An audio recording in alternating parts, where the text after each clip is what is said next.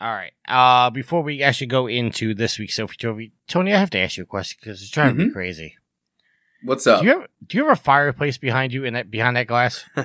Uh, it is not real. It's uh, it that um entertainment center doubles as a space heater, and it has like one of those things you flip it and like it has like a fake screen that looks like a fireplace. Okay. It's electric. You know It's what I'm boogie woogie oogie. Yeah, the reason like if I'm I hit, asking, if I hit, I'll show you when we're done recording. But if you hit the button, it does. It's like fake flames. It's not a real fireplace. okay, because from this angle, without knowing, like I just realized it was a like it doubles as a fireplace. From this angle, it looks like there's a plate shattered on your floor and there's a bunch of glass on your floor. Interesting. it's there driving is me not, crazy. but uh, that's funny. It it, it looks like a pla- like a platter shattered on your floor. and You just didn't notice it yet and picked it up. Uh, oh, I see it now. Yeah, if I look at my, if I look at my, yeah, I, s- I can, I see what you're seeing now. Yeah, interesting. It's been driving me crazy. I'm like, yeah, no, there's not not, the there is not a, there's no, there's no die hard hazard on my floor. We're, we're good. uh, We cover the hard hitting issues here on Trophy Horse. it's been driving me crazy. Like my OCD's going crazy. I'm like, does he not see the glass? You are listening to Trophy Horse with your hosts, Tricky Mick, Alex, I Yield to No One, Steve. And Sid.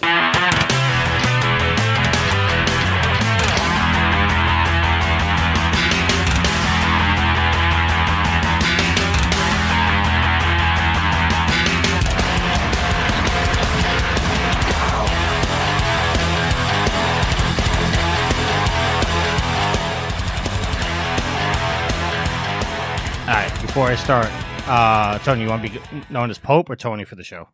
um, what, what's, what do you, what comes more naturally to you? What do you want to call me? It, it doesn't matter. Uh, let's. Uh, I I guess I'm most, mostly using Tony nowadays, so we can we can go by that. But you know, if you want to, we can talk about both. You know, I can say like I used to be this or so. You know. well, I just know at the end of the twerp days, you guys were going by your real names. That's why I was saying. Yeah, yeah, yeah. So I would do Tony in that case. Thank you for asking. Hello, everybody, and welcome to Trophy Horrors. This is episode 519. I'm your host, Tricky Mick. Alongside with me, the man, the myth, the legend. It's Alex. you know, I really only have one thing to say in this moment, and that's that Homer was right. And knowing Homer, he's probably hears that a lot. Uh, I wouldn't be too sure about that. He brings the awesome every week. It's I As Yield always, Tricky's wrong. One. What's what's with the tricky? It's the truth, man. Wait, Trick Tricky hate. I was sending Homer some love there, and you're like, no, no, not Homer at all. Doesn't sound like him. And and Yield called you on it. It wasn't Tricky hate. He wasn't just injecting that into the conversation. You started the ball rolling. All right, and we teased two weeks ago that we're gonna have a special guest. He is a longtime friend of the show. He is the master of the twerp.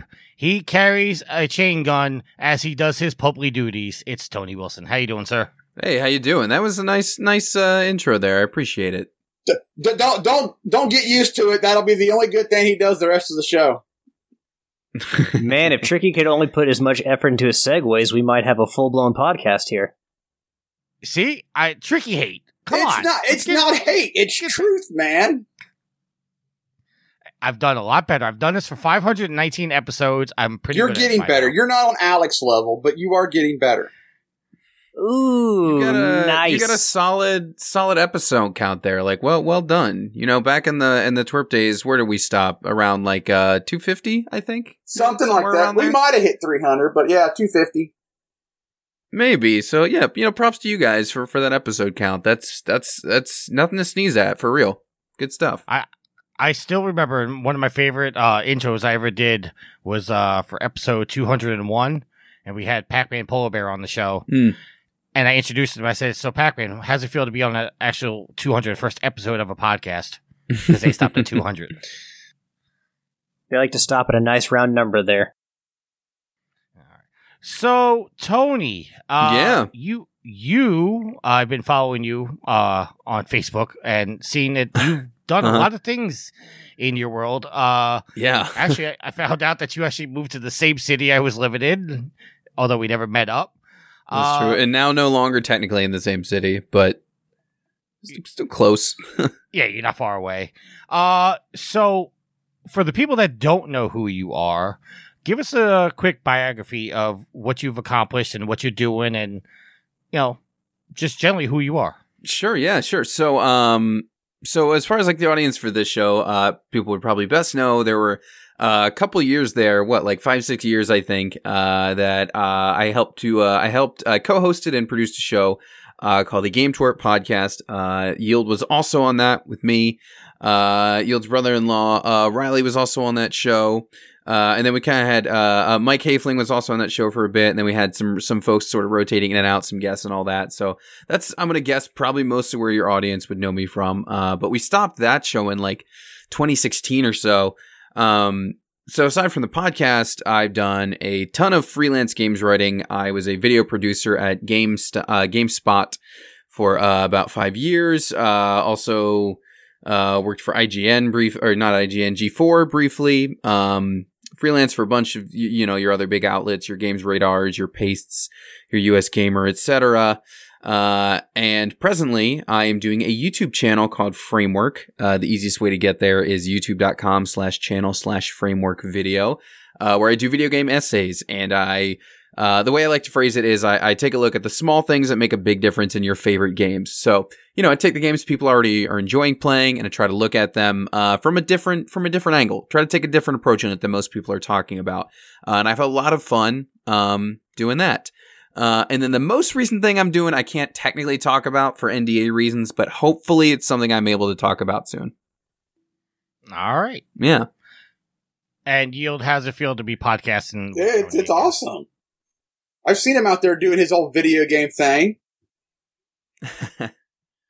I've yeah, I've run I've run into you a couple times, Tony. Now, gra- granted, uh, you know, Yield is actually I I, I don't know if there's an easier way to say this, but Yield is a closer friend to you than I ever was. But I ran into you at trade shows. I ran you into Mhm. PAX East a couple Mhm. times.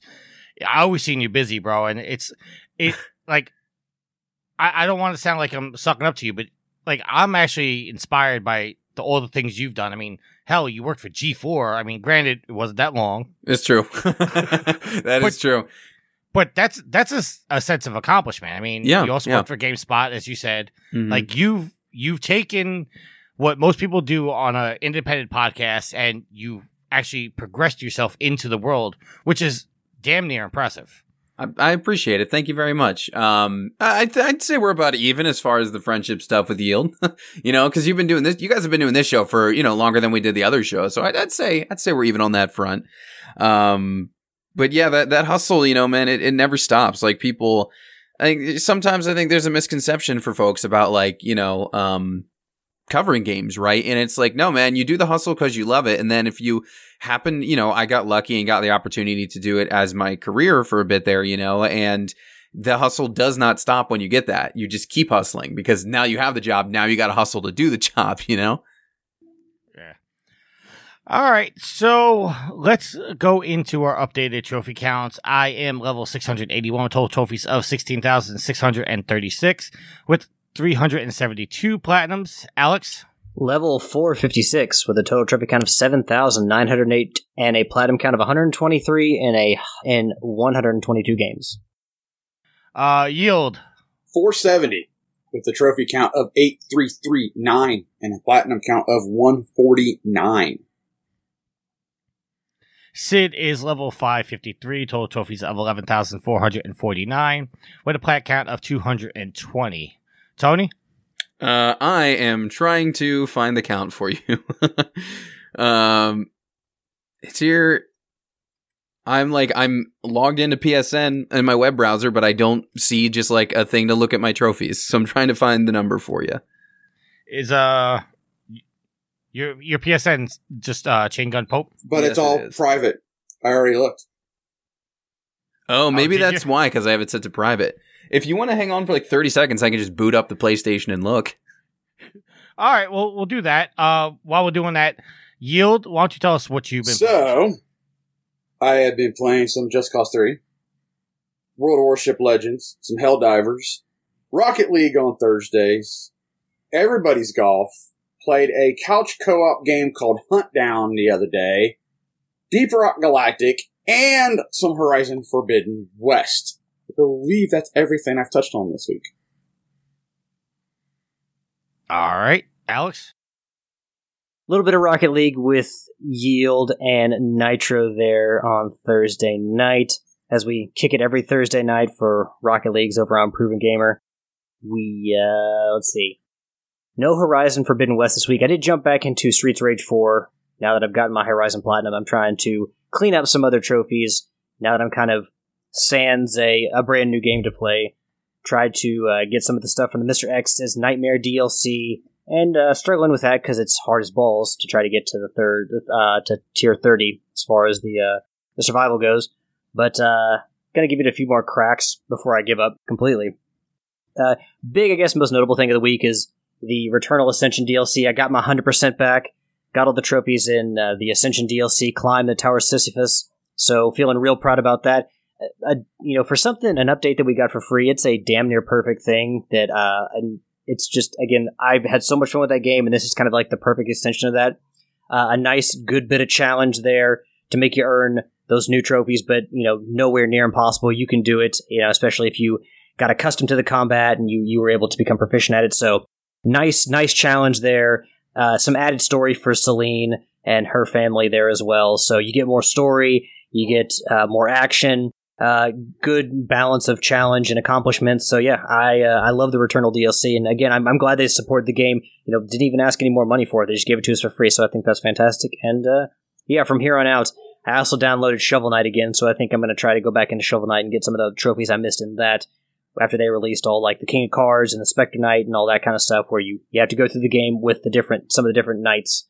But uh, but yeah, I'm not looking to buy any other games right now but uh, just going to clean up some other trophies. Are you going to use that shovel and shovel knight to dig up some trophies, huh? well, it depends on how far they're buried, because some of those trophies are real difficult. But uh, I'm I'm going to give it my damnedest.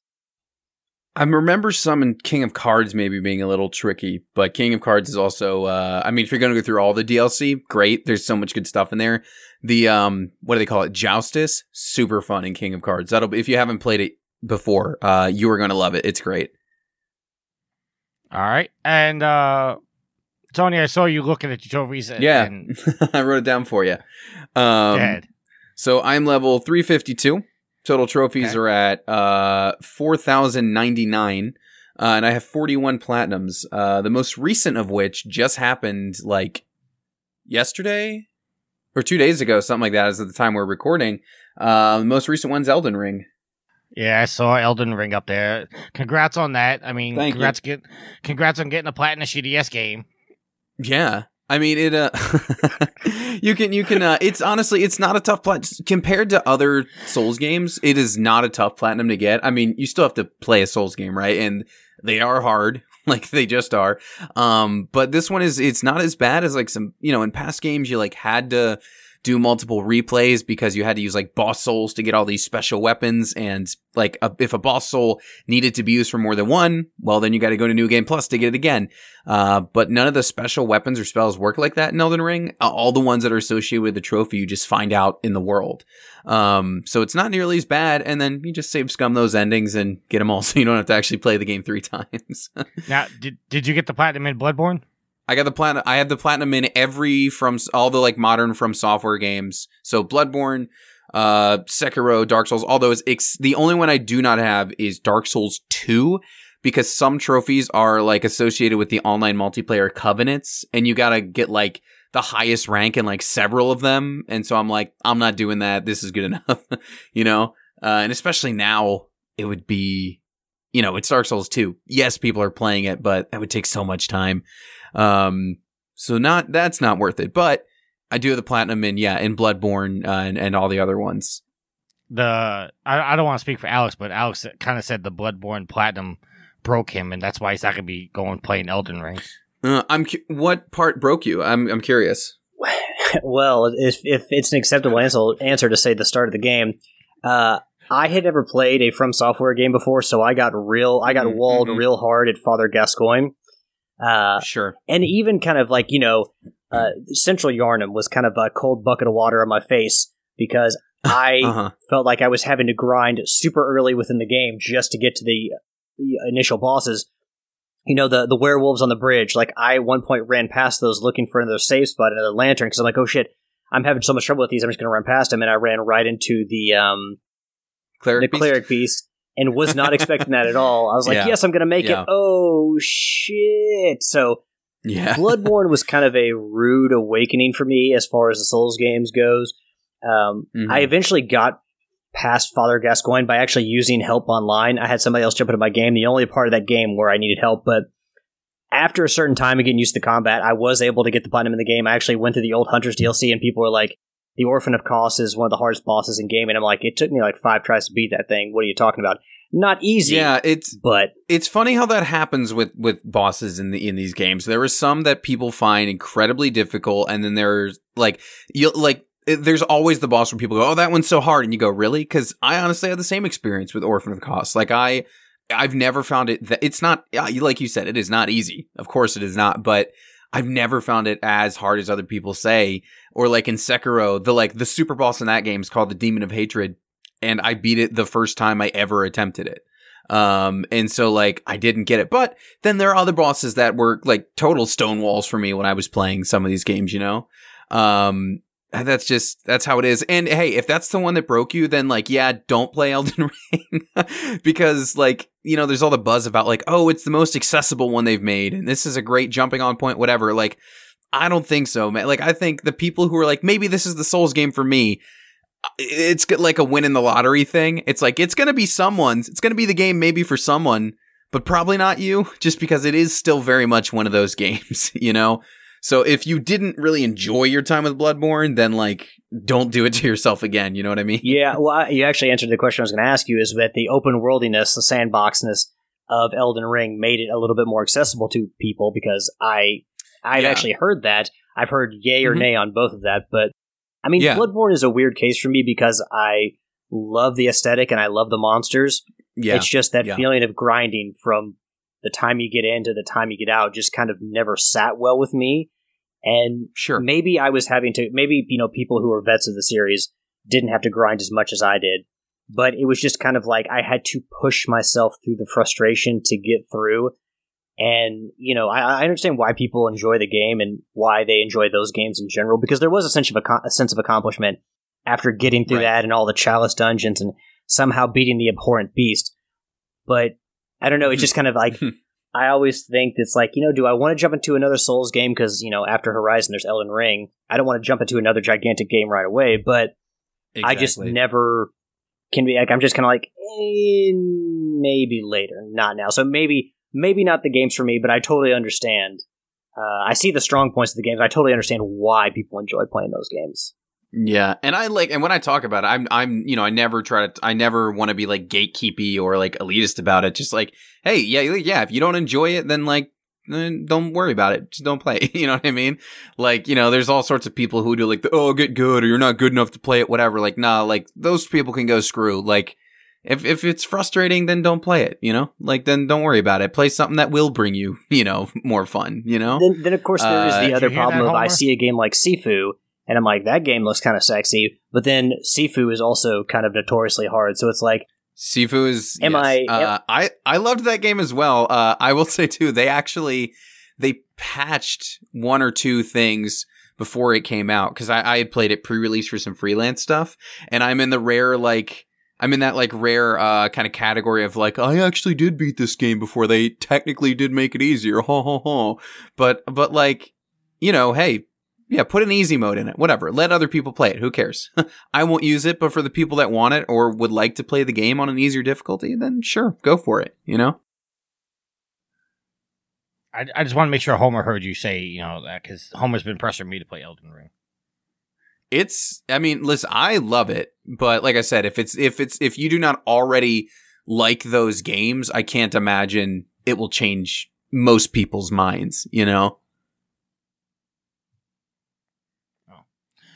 All right. Uh, so besides Elder Ring, have you been playing anything like? Um, one that I don't want to talk about just because I like keeping the games I'm playing for my channel, uh, like under wraps.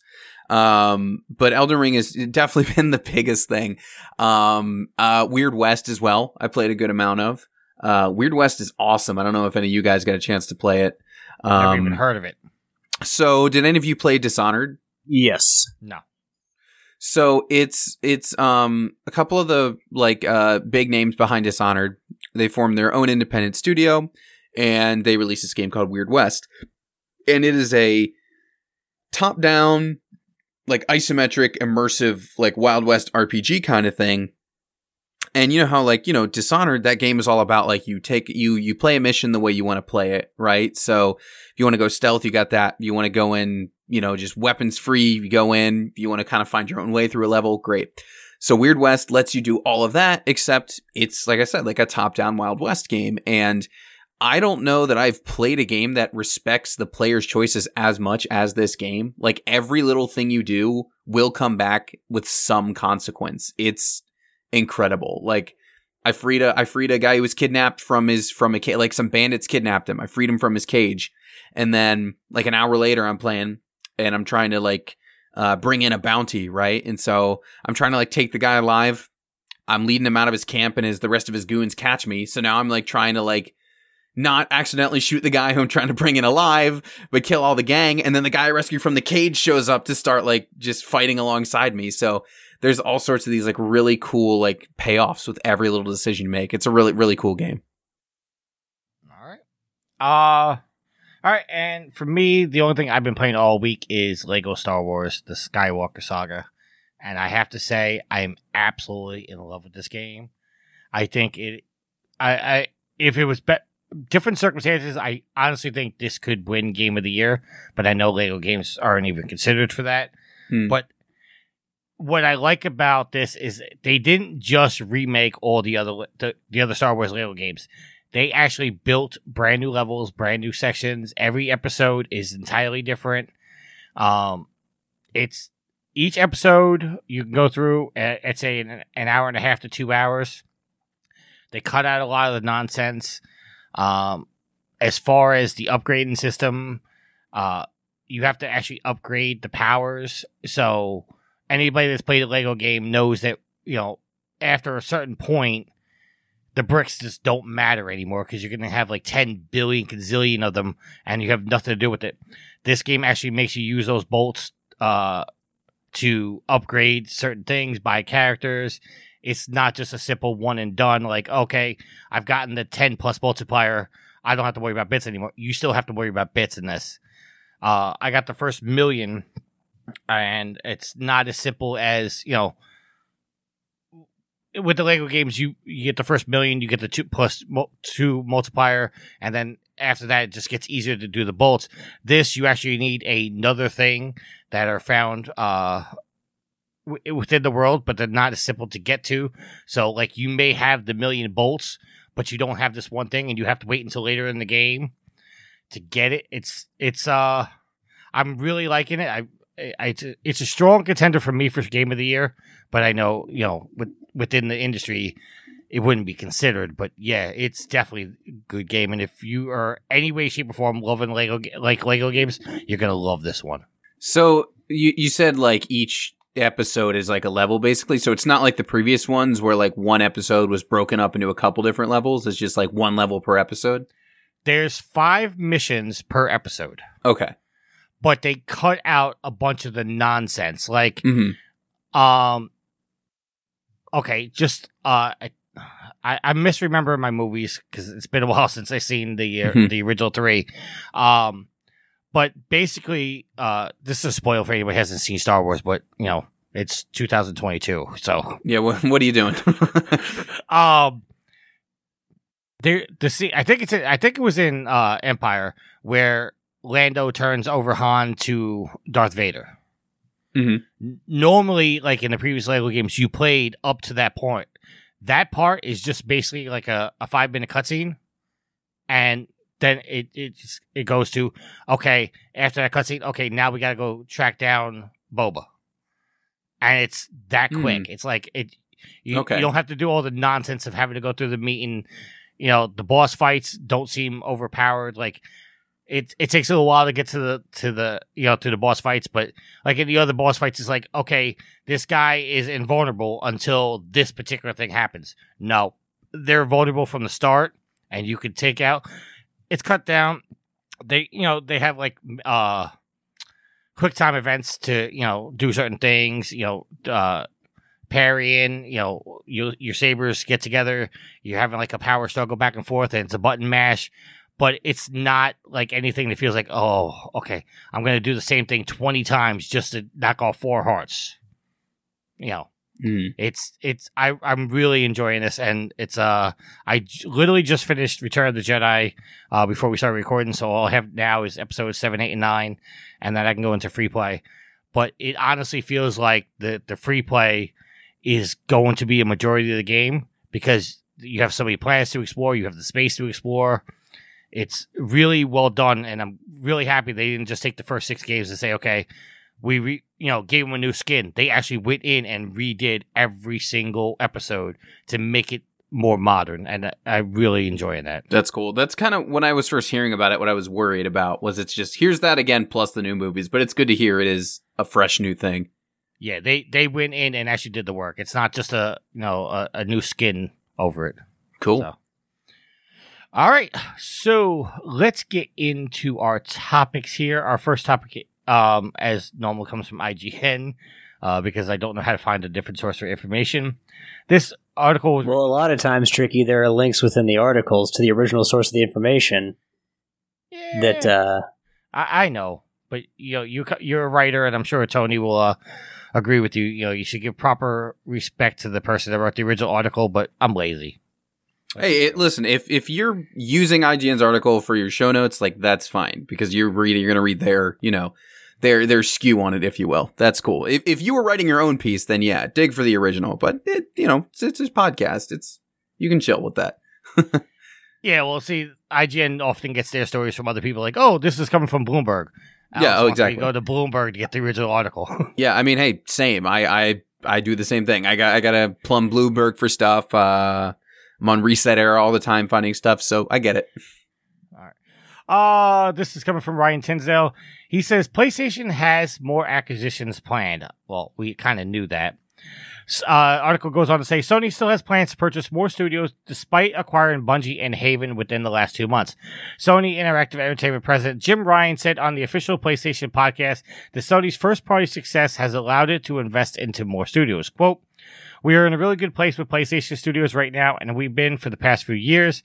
The critical su- success and the commercial success of the games that we've been making that has given us permission to invest heavily in content creation. We're growing our studios organically and growing them through acquisition. We've acquired five studios during the course of 2021. We're in discussions with Bungie and we have more planned. This is getting us into a cycle, a virtual cycle where success begets success. That's the end of the quote. Uh, this organic growth has seen Sony acquire seven studios since the beginning of 2021, headlined by this 3.6 billion purchase of Destiny developer Bungie in February for a total of 18 how 18 in-house developers. well, Uh, depending upon who you ask, the headliner is Housemarque, but nobody asked me, so I didn't realize they were up to 18 now. That's uh that's significant. now, uh, we've gone over this many times on the show, given our opinions. Tony, who would you like to see uh, PlayStation buy? Um, like to see. I I couldn't tell you. Like, there's nothing that I'm like burning for, but one that's been rumored and one that I would be like that would make sense to me is a a lot of people rumoring about them trying to grab from software. Um, and I I could see that happening. You know, if in a world where Microsoft can buy Activision Blizzard, Sony can buy from software, you know? So I could totally see that happening. And I think that's maybe the only way we'd actually ever get a Bloodborne 2, which I would love to see that. Um, and, and I've always, honestly, it's, it's just because it's the platform that I've played them on, but I've always viewed, you know, your, well, Demon Souls was exclusive, but like, you know, I've, I've viewed some of your other non-exclusive ones like your Dark Souls and your Sekiro, I've, there's always been PlayStation in my brain. So to me, that would just make sense. I think that is one that they would be very likely to do. All right, and just you know, just get your opinion on uh, Mhm. some of our suggestions. Uh, one of the other ones was Konami. Sure. Yeah. I- Hey, some someone needs to buy Konami. someone needs to, so they can actually make games again. Uh, I think Alex brought up a couple times Capcom. Sure. Yeah, I can see it. and one that I suggested, which I know is never going to happen, but Ubisoft. That would be huge. That would be huge. Uh, like, uh, yeah. I mean, th- I mean, you know, a year ago, I would have said nobody would have gone for Activision Blizzard, and you know, your your your your Ubisofts and your your EAs are on that scale. So I don't know. Who knows, right? Like anything's possible now, man. It's crazy. People buying everyone. Um, and what and what I like seeing too is um is is buying up, you know, some of your your your you know your smaller scale studios because then they get like the budget for more stuff. Um like uh what is uh maybe they already own them but whoever developed um uh oh i'm forgetting the name of the game. Uh ps5 very ps2 like platformer game. Um Kena bridge of spirits. Um that that that was that was Ember Labs. They had a deal with Ember, but Ember is independent. But okay. they had a deal that with Ember be, to make thank it you. exclusive. That would be one that I could also see them buying up. Um, that was a great game. Uh, an, an amazing debut for a studio. Really felt like a classic, like kind of PS2 platformer kind of game. I think that would make a whole lot of sense for them to scoop them up too. And fueling more fire to this, besides Jim Ryan coming out and saying they have more acquisitions acquisitions coming out a couple weeks ago, there was a story that Greg Miller, uh, the, the name of the podcast is P.S. I Love You, right? Is that yes, yes, yes? I love you, XOXO. uh, well, they they were delaying an episode of their podcast because they were heard there were big things coming down the pipe.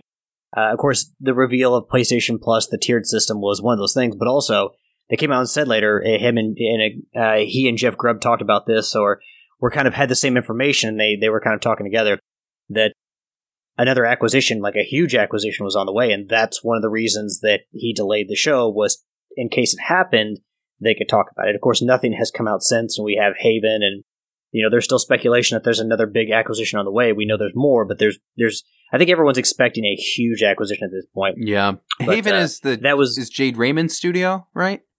yeah, it's actually their first, I think, Canadian-based studio that they own. Okay. Oh, you know what? Um, I mean, I guess they're. I know they're under the EA banner, but I could see them trying to like scoop out Bioware from under EA as well, like to just buy them from them. You know? God, that would that would definitely help uh, help out Bioware quite a bit. I actually Yeah. saw. I don't know if you guys saw. There were some April Fool's Day jokes where people had thrown out there that Sony had actually bought Konami, and I was like, oh God, no, please no. There's so much better things you could do with that money. I mean, get, I look. I understand Konami has some really good properties you could do a lot with, but you got to have the people to work on those games. So for me, Konami it's like you know maybe especially for how expensive they would be maybe not the best purchase, but did anyone see any other like April Fool's Day jokes surrounding that? I actually stayed off of the internet on April 1st because uh, there was uh, an April Fool's joke that I found uh, saying that AEW signed Goldberg. Oh, please no. And I believed it for like 20 seconds until I went, oh, wait, wait. What's Yeah. I uh I also largely actually stayed off the web just because you know as someone who's writing a lot of news, I was I just messaged the managing editor. I was like, yeah, you know what? Uh, I'm just we're gonna do like one sort of compilation of all the best April Fool's jokes, and uh, someone else I'm sure really wants to write that. So I'm just gonna not write today because it's gonna be too hard to pick apart the real from the fake, and I I I'll just chill.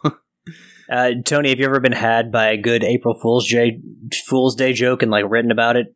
Written about it no i've definitely been had by some in the past and been like oh look at this what i really look for on those days is not so much the people trying to pull one over but just the really well done like you know it's fake but it's just so well done that you love it like the one that always comes to mind for me is when ign made that like zelda movie trailer That's exactly Um, what I was going to say. That's the one that got me. yeah that's well it didn't it didn't get me because like i knew because of the day but i appreciated it because it was like you're not trying to sell this as real necessarily but you still you made a good video and that's what i love you know? Um like that's interesting. One of my favorites we actually did this this was back when i was at gamespot. One of my favorites we ever did was we did a video that you could control the guardians in breath of the wild. Um, and we we got very we captured very specific footage our motion graphics guy designed a very specific overlay to like make it look real and it it looked very real i i loved uh, how it all came together um so i just love like well done stuff like that you know Unbelievable. Uh, I the the one that I thought was absolutely ridiculous was uh, Corsair was uh introducing new products, Mm. and they they released one that you obviously knew was fake from the like from the jump. But then they doubled down and they came out with the one button keyboard. Yeah, the one percent keyboard. I do remember that. Yeah. All right. Uh speaking of 1%, there's 1% this new game that was announced today is going to be coming out anytime in the next 10 years. Coming from IGN and written by Adam Bankhurst, Kingdom Hearts 4 and Kingdom Hearts Missing Link has been announced at the series' 20th anniversary event.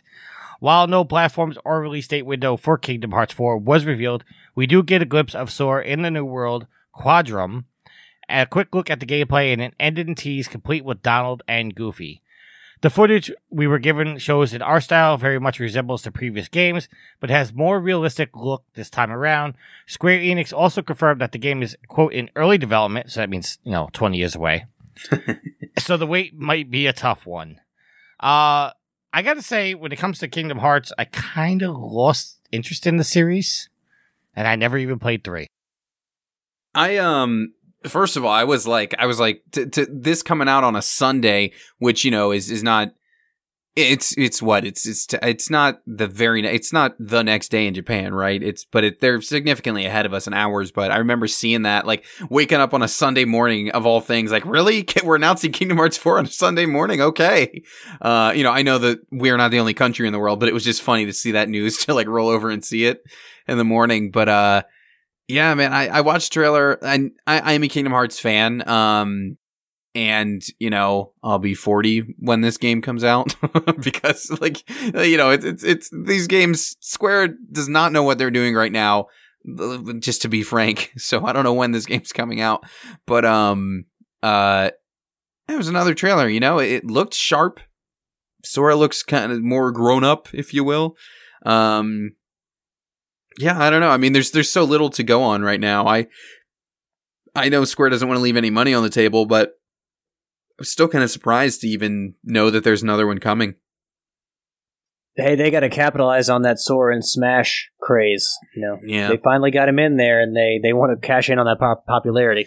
Yeah, that's true. Ki- Kingdom Hearts Missing Link is a new iOS and Android game that features 3D action f- familiar to the mainline entries, and the closed beta test is planned for later i- later this year.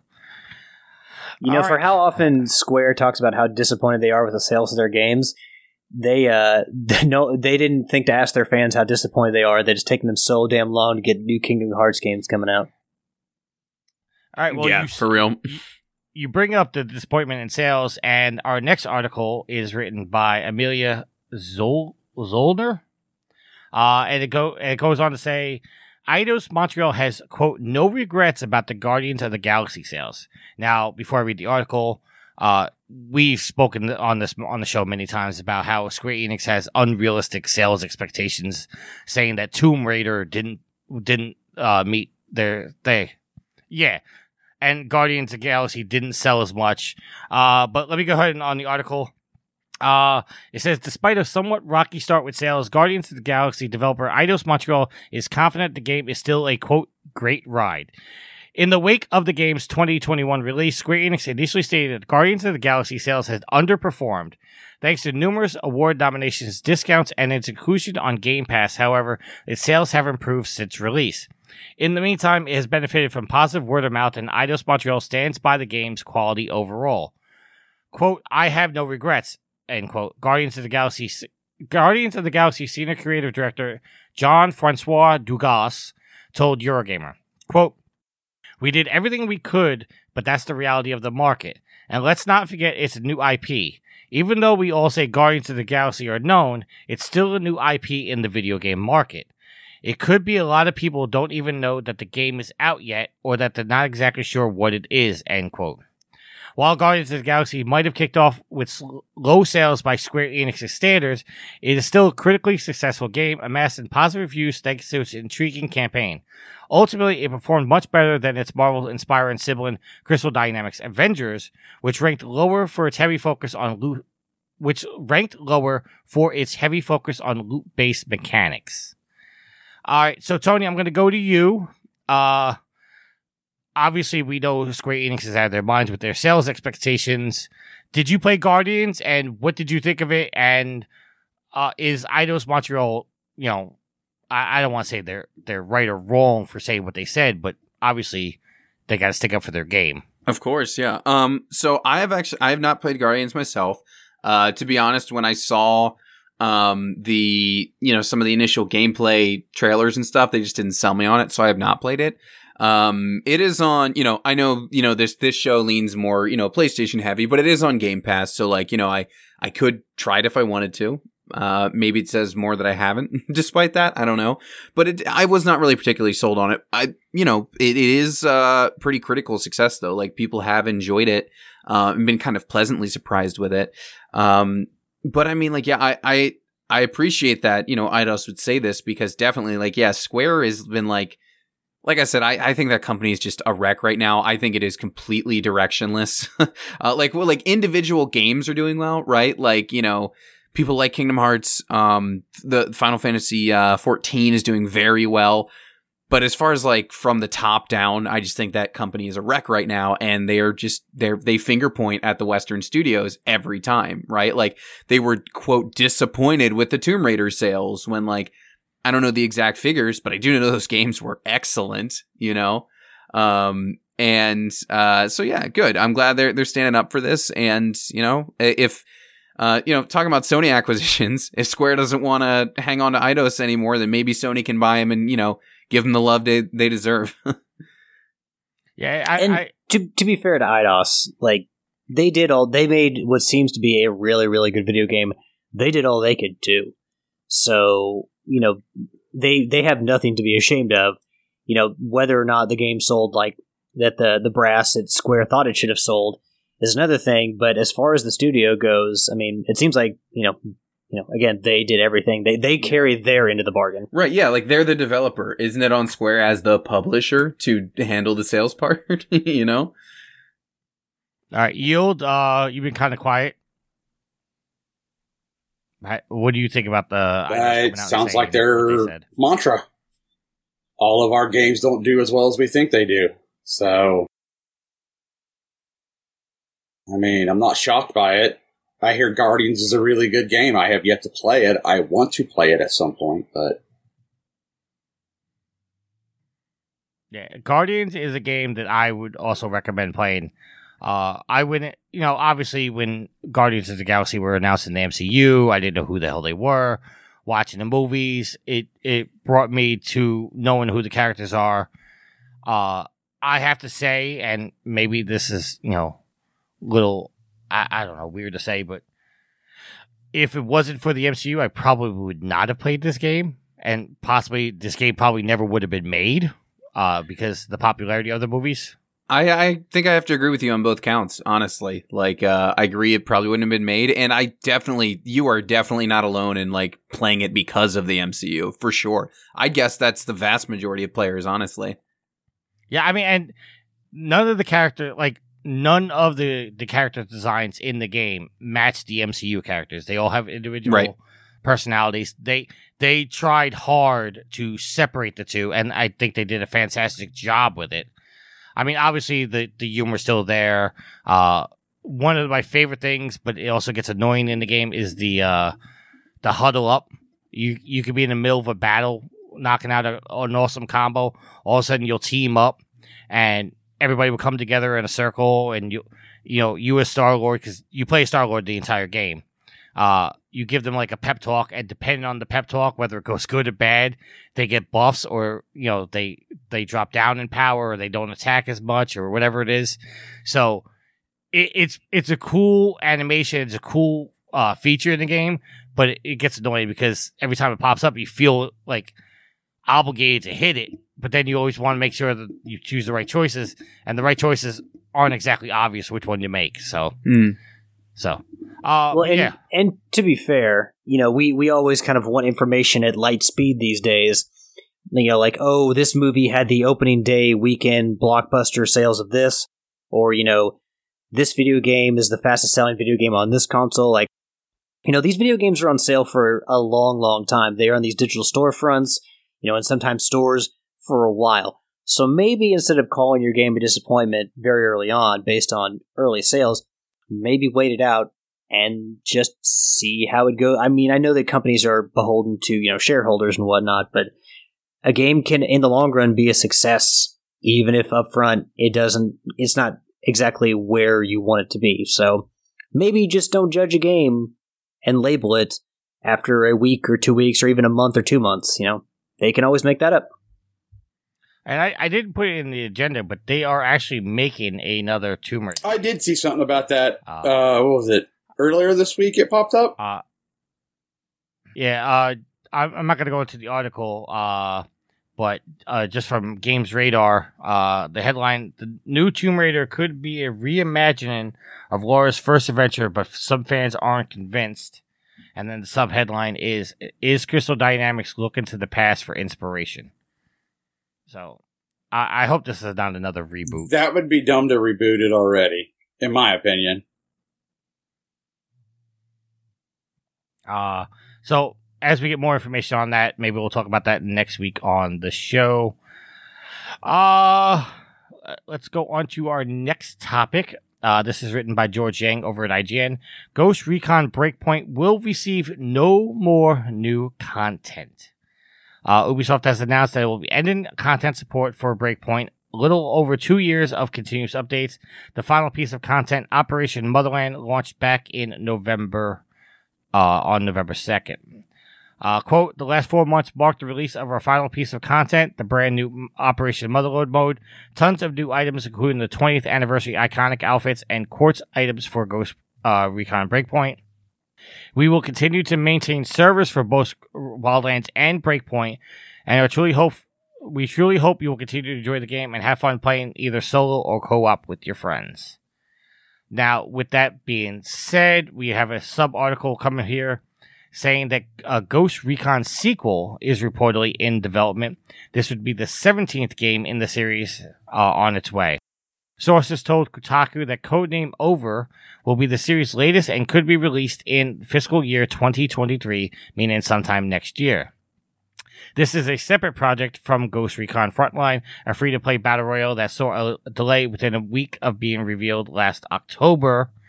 Kotaku also reported the development of Frontline is expected shaky as the project is undergoing a full reset with no launch date anytime soon. So, I mean, we talked about, you know, at a certain point, developers have to stop supporting their games and with content and stuff like that. And it sounds like another game's on its way. So, I mean, is this? I hate to phrase it this way, but is this really news uh, worthy anymore? Talking about okay, we have to stop development because we have Real- to start working on our new game. Well, you you- you thought you thought it was because you put on the agenda. The fact that you're working on a sequel, that would kind of tell me that you're, you know, when you officially come out and say, hey, we're working on a sequel, that's kind of the end of what you're currently supporting. Because you've got everybody focused on the new game, not not you're in the beginning stages of it where you can peel some people off. But I mean, they supported it for two years. I would say that's good. I I look at it. I think I see reason different reasons for each of these two kind of stories. Um, with with no more breakpoint content.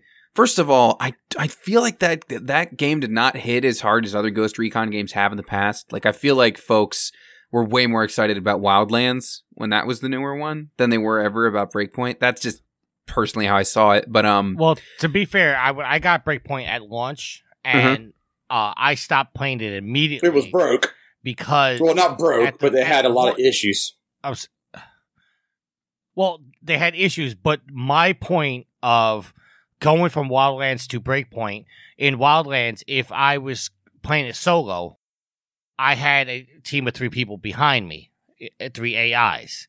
Now, if somebody joined me in uh, Wildlands, the other two AIs would disappear. I mean, if I had four people playing, four people total in my group, all four of us would be. But if we only had like me and you playing Yield, our other two teammates just disappear. When Hmm. uh Breakpoint. why am I drawing a blank on the, Breakpoint. the next one? Breakpoint. When Breakpoint came out, if you were playing solo, you didn't have a team with you. They patched that in later after about six months. So if you were playing Breakpoint and you were playing by yourself, you had no support team, and the game got increasingly harder to play. Mm.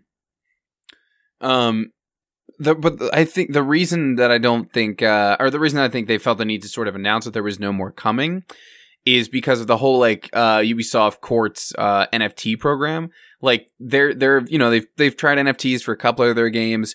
Breakpoint got one, and I think they probably felt the need to say like, hey, uh, there's no more content for this, and then kind of reading between the lines, there won't be another like NFTs, you know, with this game.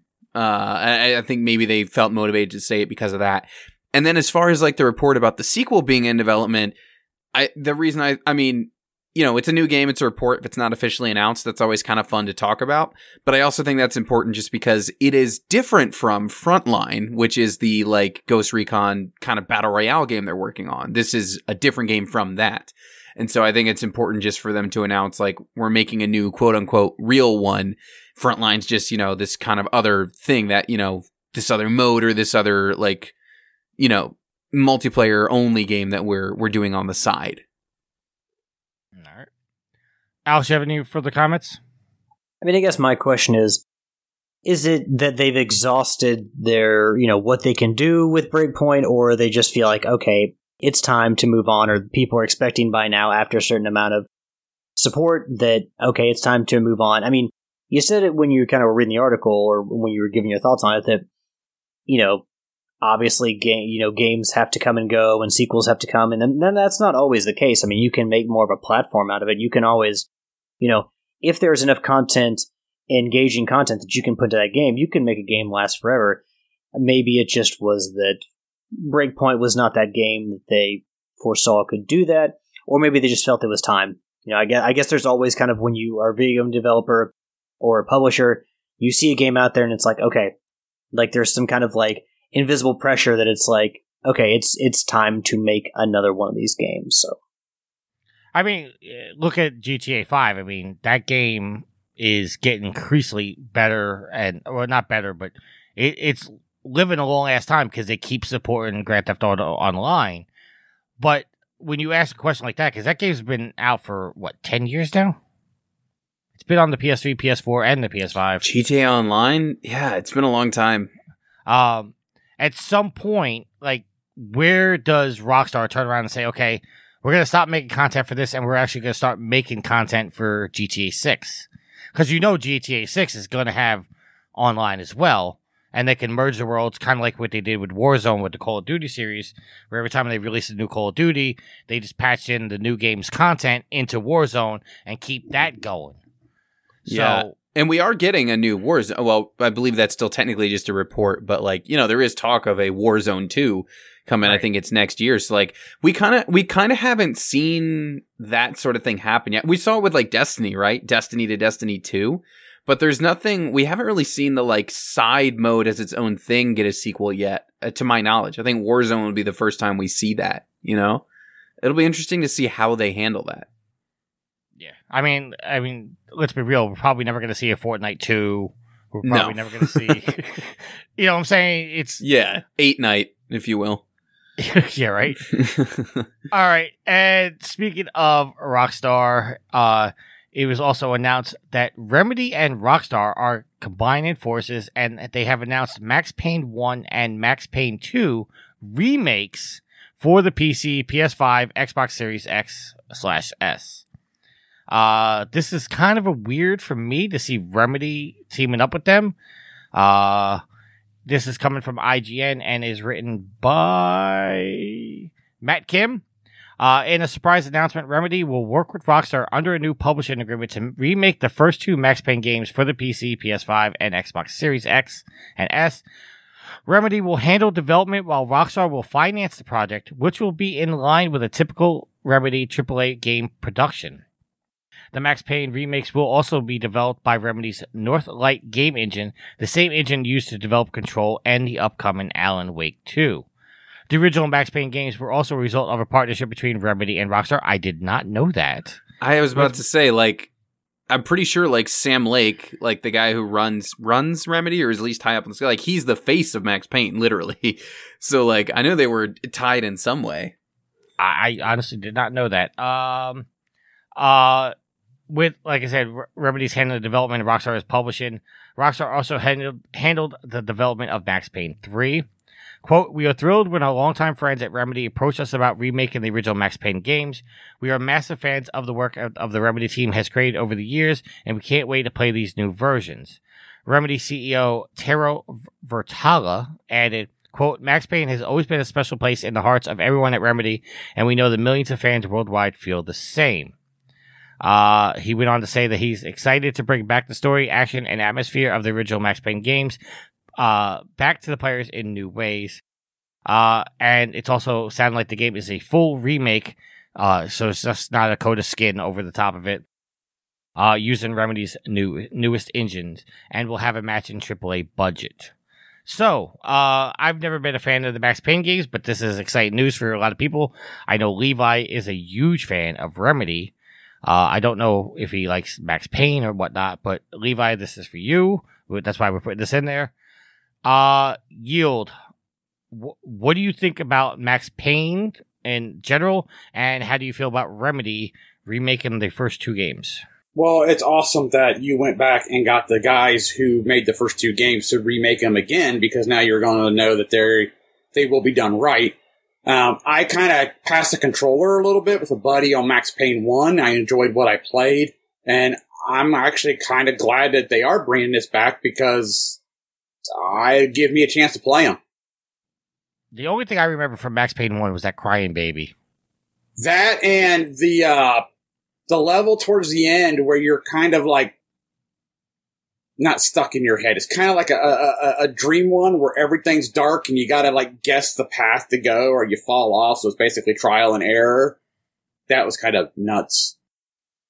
All right. Alex? You know, I think Remedy is, with all these acquisitions going on, I think Remedy is making a really good case that somebody needs to buy them. I mean, their name has come up before, but, you know, just how can they, they can work on their own projects and then also how they can work with the studios to bring those projects to. I mean, you think about someone like Valkyrie Entertainment who was like helping Sony with some of the development of their games like God of War, or you think of Bluepoint doing all these remakes for Sony, you know, now being bought by Sony and doing their own AAA game. But Remedy is sitting here, and yes, you know, regardless of them being involved, you know, they're sitting out here working on a project for Rockstar, you know, funding, being funded by Rockstar. I, I don't know. It's just like, hey, Rockstar, maybe buy Remedy. That would seem to be a, a good fit, or just, I, I don't know. To me, when I read this, it's like, Remedy makes a good case, whether they mean to or not, for being purchased by somebody else.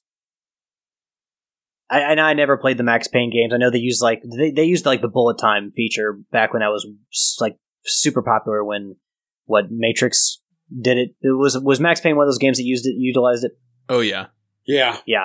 So I mean, I, I never played them, but uh, I mean, they were always. I know it got sequels. I think there were two sequels to it. Three. So I mean, well, they well, there were Well, three sorry, two games, right? sequels. Two sequels. Yeah, sorry. Sorry, I I may have said that in a funny way, but No, I misheard. Miss. Yeah. Well, to well, get three sequ- to get two sequels, like, three games in a series, that's nothing to sneeze at. So obviously they were popular games within the, the video game ethos at that time. So, and it doesn't surprise me after all these years. I think it is now a good time to actually bring back the Max Payne games. All right, and I just want to correct you. Uh, when you said Rockstar should buy uh, Remedy, uh, Rockstar is actually owned by Take Two, so it would have to be Take Two to buy Remedy. Well, fine. The other larger parent company or the parent company can swallow them up, but you know what I mean. they're all that. Well, if they're owned by Take Two, then they're already under the same banner, right? Is Remedy Take- owned by Remedy by Take Two? No, no, I it, no. I think Tony, what he was saying was, I was saying that Rockstar should buy them when Rockstar is owned by Take Two, and Take Two would have to buy Remedy. Okay, Instead got you. Sorry, I, so I I- misunderstood. No, no, I I just I- said the studio instead of the parent company. But, Gotcha. yeah. Yeah, I, I, I actually thought Rockstar was uh, independent. I didn't, I thought Take Two just did their publishing. I didn't know they were actually owned by them. It's a weird. Why, the it's a hell weird- else? Oh, go You ahead, go. Tony. Uh, it's like a weird thing. They they call them like their parent company, but they like they just use weird terminology. Like they don't call them like their owners or whatever. It's it's weird. They have a really weird dynamic. I, I don't get it. I think it's just Rockstar not wanting to sound like they have owners, but uh, it they have a they use weird terminology for like Yeah, just well- for them and Take Two. I, I, well, I just googled Rockstar Games because I because I wanted to make sure before I say anything. Uh, and Take Two Interactive Software is actually listed as their ownership and parent organization. Oh, both. Okay, interesting. which, like I said, I, I thought Rockstar was independent and Mm. Take Two just did their publishing. Mm. So, all right. So at this time, we are going to go to our listener questions. Uh, so Tony, Mhm. I'm gonna have I when we bring a new guest on the show, we play a soundbite uh for our listener questions, and we've had The mixed feedback. best soundbite ever. We've All right, had- I'm bracing myself. We've had some mixed feedback about it. Uh, Okay. so after you hear the sound, you have to tell me, uh, would if you were listening to the show, do you want to hear it more, or do you never want to hear it again? Okay. So here's our sound for our listener questions. Time to check my social media, yeah. but uh, you know, yeah, I mean that works as your segue for this section. That's I don't know, I don't know what I was expecting. It wasn't that. Uh, uh yeah, I mean, yeah, it works for it works for a segment intro. That's uh, I, I approve. It gets a thumbs up. We we've had pe- people say never play that again, and then we've had people go that is the best thing ever. Yeah, it's it it does exactly what you need it to do. Now, if if I if somebody said that like out in the real world outside of a podcast, I I would be very upset about that. But in the context of a podcast soundbite is perfect. Does the job. All right, so our first question is coming from JT. He Says, "How long of development hell will Kingdom Hearts 4 have?" My estimate. He goes, "My estimate is 69 years. What is yours?" I mean, I've obviously I've already said, you know, it's going to be at least 10 years away. Alex, we'll go to for, first to you. How long of development hell do you think it will be in? I really got no good answer for you because I've kind of lost track of the timelines between all the uh, Kingdom Hearts games. Well, You know, if you I- want just the gap, two was or one and two were like something like three or four years apart, and then three, like proper three, was twelve or thirteen years after that. I'm You actually. know, Googling I'm, I'm gonna be optimistic on this. All right, I'm gonna try to uh, to ease or soothe the the pain of the the Kingdom Hearts fans here, and I'll say I think it'll be four years. I don't know what reason I have to be optimistic, but to me, Square Enix like. I would think that after such a long development of three, they would want to get four out there. And I'm assuming they've been working on it. Like they didn't just like show up to work today and like, all right, Kingdom Hearts four, let's go ahead and start working on. it. So four years. All right, I so, uh, I do think that. all right. So official uh, release years: Kingdom Hearts came out in 2002. Kingdom Hearts 2 came out in 2005, so that's a three-year gap. And Kingdom Hearts 3, which It's like 2018 or 2019, right? uh 2019. Yeah. So you went 14 years after after 2. Yeah. Now, I mean, those 14 years were were filled with other games. It's not like there wasn't Kingdom Hearts, but for proper 3, that's a long wait.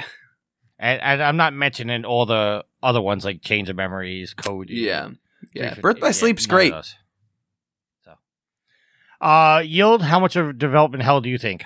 Hey, as long as it goes longer than Duke Nukem Forever and that's no longer the butt of the joke, that'd be awesome.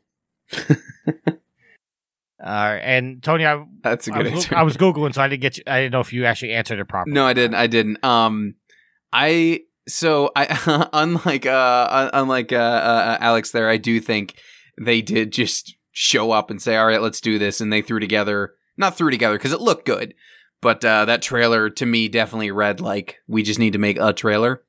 Uh, like I don't believe for a second I'm watching actual gameplay there. But uh, my answer, I'm going to be very scientific about this. It's development hell. There are nine circles of hell. I think there will be nine years of development. This may be a dumb question, Tony, but sure. after they allowed Sora to be put, well, of course Disney had to agree to that too. So there's all kinds of, you know, gears in that Uh, in, in that no, clock tower. Disney wouldn't have had to be a part of it. That's why it's only Sora. And actually, people were pretty disappointed that it was only Sora because it's specifically no Disney whatsoever in the Smash Brothers thing. It's just just purely Square Enix Sora. Okay, because that because that was always like the holdup that everyone talked about was the Yeah. fact that it also had to go through Disney. But Sure, I stand corrected there.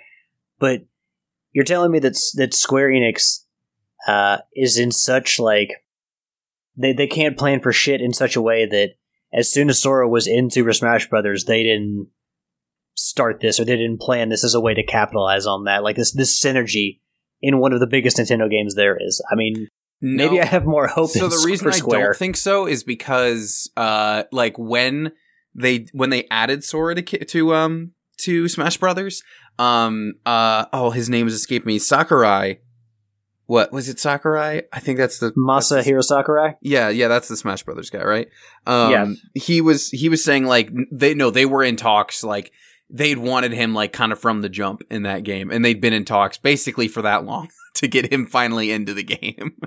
Um so i so that said though as far as disney being the holdup i do think that's absolutely a, a holdup as far as the development goes like certainly uh of of kingdom hearts that is. So like i just i just really just think as a company they're a wreck. Like like like I said, Final Fantasy 14 does well, and they kind of seem like they can do their thing, and the and you know that those the the players love that game. But just yeah, as far as a company, I don't know what Square Enix is doing, man. I just think they are just in. I, I don't know what's going on over there. I truly think they need a completely like wipe the slate clean, all new leadership kind of situation. To be frank, um, as far I'm talking like top level like executive stuff, who is saying these are the games we're making, you know. Um, so I really do think it's going to be. I will be shocked if it has a regular development cycle. I'll be like pleasantly surprised, right? Because I'd like to play it, but I truly do think it's going to take some time. Uh, and I was just gonna say we're probably never gonna see. Uh, realistically, we're probably not gonna see this game until 2027 at least. yeah, PlayStation Six. So, It can't be as bad as Half Life Three. all right. Next question is coming from Homer and uh, Yield. I'm gonna warn you: don't jump the gun. Uh, Homer says, in honor of Lego Star Wars Skywalker Saga's release, did Han shoot first? Alex, we'll go with you, sir. Why do I have to have the pressure of going first? Let me just make sure I have the history correct. All right. In the original release of Star Wars A New Hope, Han shot first. Correct? Yes. That that is the debate. That is the long, long standing debate. And then George Lucas retconned it later on to have Greedo shoot first. And then Han retaliated after he dodged it or Greedo missed or whatever and shot Greedo, correct? Correct. So I am one to think that Han would get the jump on Greedo because I see Han as a very savvy smuggler, very intelligent character, you know, that would see that Gr- Greedo is a very underhanded being who might try to do something like shoot first, but he can't because Han is better. So I'm going to go with the original release and say that Han shot first. All right, Tony. Uh, I do think Han shot first, but I don't think that's a bad thing. I think it was preemptive. He didn't want to get got, you know? All right, and Yield, you kind of answered it already, but Yield. Yeah, uh, Han shot first because that that was the moment where I'm like, this dude is a badass, and I absolutely love him because it, it, it gave you the sense of Tatooine was kind of the Wild West, and it was shoot first, ask questions later, or you're dead. So, you know, I mean, he, the guy already had the gun on him, so there's not many moves you can do other than shoot him under the table. So, yeah, Lucas's idea of of trying to fix it, no. All right, I'm gonna disagree. I think Greedo shot first. Well, of course, Of, of wants to play course you devil's- would. Plays devil's advocate. Look, No, no, I I legit think Greedo shot first. And Is that, is that because it happened later in the timeline and Lynn Lucas, or not, not later in the timeline, but, but Lucas, Lucas as a creator went back and made that change, and now you see that as no, the, I, the canon. no, I have the original movies. I still have the VHS tapes. Uh, uh, unfortunately, I cannot watch them because I don't have a VCR and they don't make them anymore. um, but if I had access to a VCR, I would go back and play the original because I honestly believe Greedo shot first. and that's what I remember. Putting Han in that position to where he kind, it kind of just goes over his shoulder, and he's kind of like, "Oh, what you shot at me?" It kind of makes him look like a goof. Let's be honest. To to have Greedo kind of pull that over, it also makes Greedo look like a goof because how the fuck do you miss from that far away? All right. So, uh, with that being said, uh, we're going to go into this week's Sophie's Trophies. Sid got a lot of great feedback for Elden Rings last week. Uh, he does a fantastic job with it. I do not know what he's covering uh, this week, and we're going to find out together. Hello again, guys. It's Sid with Sophie's Trophies. This week is another short game, um, just while I'm playing through a couple of big games. This one is called Barry the Bunny. A very simple 2D platformer. Um, I'm not sure if it's a rat plot or not. Um, it might be. I don't know. But I'll get into the trophies. They're all really pretty simple, guys. So, as always, we have Platinum Bunny. This is get all of the trophies. And then we have um, trophies for marking how many levels you've done. So we have one level, five levels, seven levels, a lot of levels, which is actually 26. Um, so the idea of the game is you've got to get Barry the Bunny from one level edge of the level to the other end um, without killing him. Obviously, there are enemies there. Um, you, you can throw things at the enemies, um, and you have to rescue three bunnies on each stage. Um, or collect three pieces of wood, um, and that rescues a bunny on the stage. So it allows the bunny to move uh, to build a little bridge to get into his little cottage even though it's a tiny gap and a bunny could probably jump over it anyway. So we have save five bunnies, save ten bunnies, save a lot of bunnies, which is 25 bunnies. Why it isn't save 26 like the levels, I do not know. Then we have the enemy trophies, guys. This is the hedgehog, kill a hedgehog. The bee, kill a bee. Level up, get a potion to increase your equipment. So your equipment, guys, is basically just it gives you an extra hit. So you don't really level anything up, really. You just get an extra hit. And then the final trophy on this one, um, it's a very short one. There's only 12 trophies on it. Is Carrot Keeper, and that is get 25 carrots at the same time. Um, so as you're moving through the game, you'll collect carrots. If you die, your carrot count goes back to zero. Just go through it and make sure you collect 25 of them. So yeah, I know, very simple one this week, guys.